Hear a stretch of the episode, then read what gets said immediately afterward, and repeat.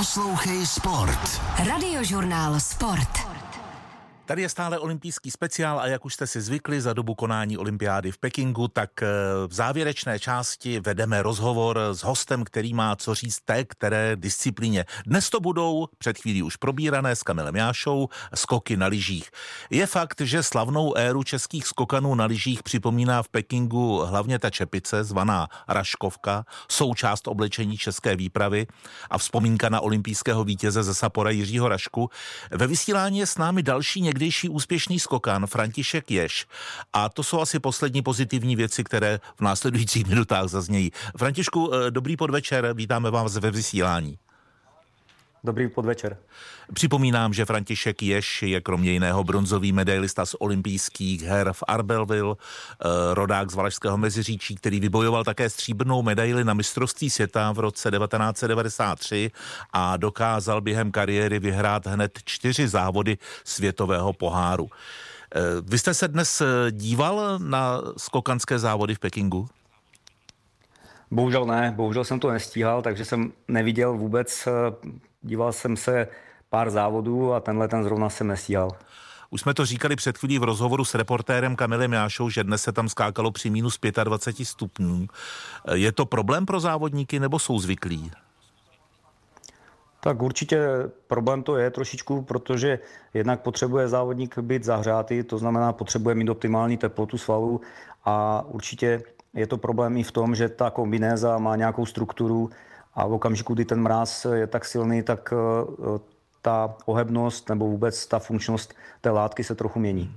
Ta kombineza, to je materiál softshell a částečně ještě molitan? Nebo je tam něco speciálního?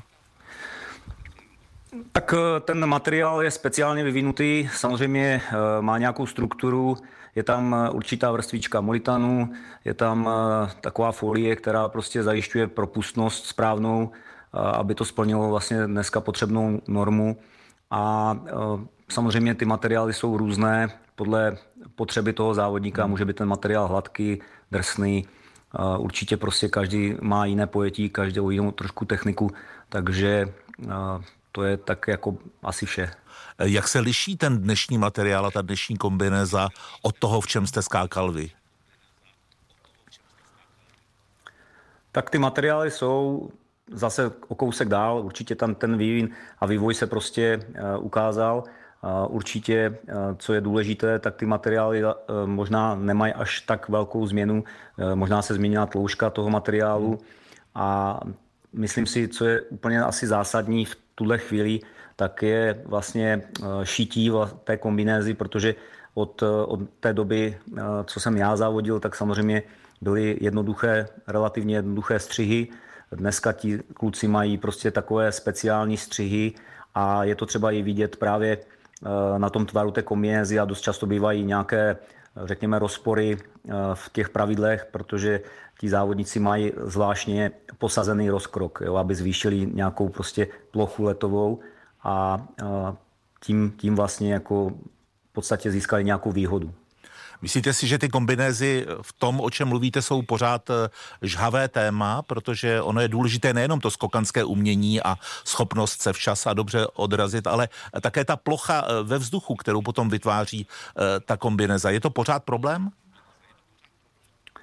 Tak samozřejmě, ta kombinéza je dost zásadní věc. Určitě prostě záleží na té kvalitě a toho materiálu i kvalitě toho, toho správného ušití, protože v tak, eh, řekněme, špičkových výkonech, jaké dneska eh, závodníci prostě podávají, tak eh, se hraje o každý detail. Jo? Hmm. Je to určitě prostě dobré namazání, dobrá, dobrá prostě kombinéza, samozřejmě musí tam být kvalitní, kvalitní lyže, které tomu závodníkovi správně sedí.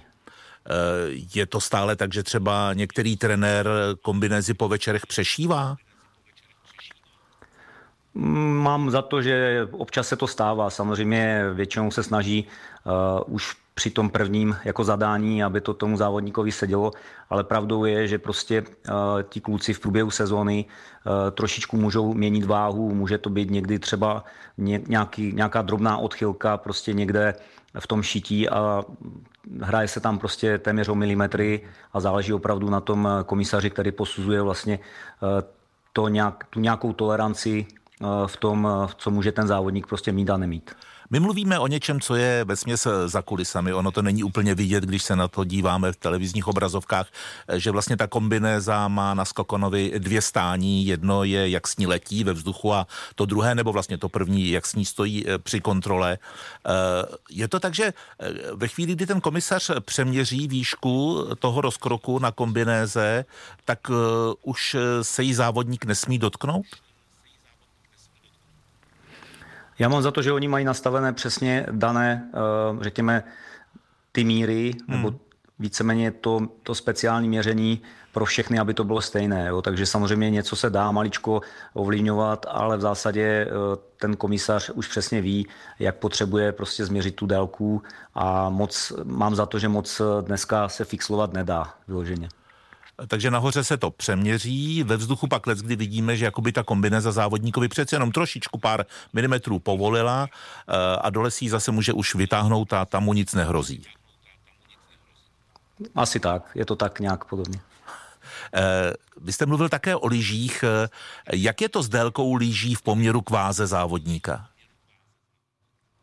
Tak samozřejmě je tam určitý koeficient, to znamená, že vlastně ten závodník, ten závodník má předepsanou délku z líže vůči svojí váze a výšce vlastně a e, někdy se stává, že může se stát, že některý závodník třeba nevyužije tu délku na maximum, protože mu sedí třeba o kousíček ty lyže kratší. Samozřejmě většina závodníků jsou, jsou řekněme, v té toleranci a snaží se, aby ty lyže byly co nejdelší, protože samozřejmě je to o té délce a o té šířce a je to určitá plocha, nosná plocha pro toho závodníka a zase hraje se tam o každý prostě detail. A je ta liže rovná jako podle pravítka, nebo je tam nějaké prohnutí, které má pomoct v té aerodynamice? No tak samozřejmě ta liže má svoje tvarování, je tam i určitá, řekněme, tvrdost té liže, Eh, někteří závodníci vyloženě mají potřebu, aby ta špička byla měkší a měli pocit, aby ta lyže byla citlivější jednak při odrazu, ale hlavně v letu, aby se líp nějakým způsobem, eh, řekněme, ovládala pro ně. Někdo zase má raději, když ta lyže je celkově tvrdší, protože prostě eh, tvrdší lyže zase v letu bývá klidnější, stabilnější a je to vyloženě o tom pojetí, o té technice těch závodníků. A mažou se skokanské lyže podobně jako sjezdovky? Trošičku je to podobné, ale pravdou je, že samozřejmě ten sjezdař jede daleko, daleko větší úsek. U těch eh, skokanských lyží se, se většinou dělá eh, nějaké napuštění prostě parafinem, voskem, eh, které se prostě udělá a vydrží, řekněme, po celý závod a v průběhu jednotlivých kol se jenom domazává a dočišťuje vlastně ta struktura a nějakým způsobem se připravuje na, na vyčištění ta skluznice. Eh, my jsme si všimli při sledování skoků na lyžích eh, na olympiádě v Pekingu, že řada závodníků měla uh, helmy, uh, jako by byly ze zlata. To si myslíte, že je jenom móda, nebo to má také vliv na délku a kvalitu skoku? Tak každopádně já si myslím, že pokud jsem si všiml správně, tak měla to firma UX a UX zřejmě Eh, zvolil nějakou, eh, hmm. řekněme, odlišnou eh, variantu prostě pro, pro olympijské hry.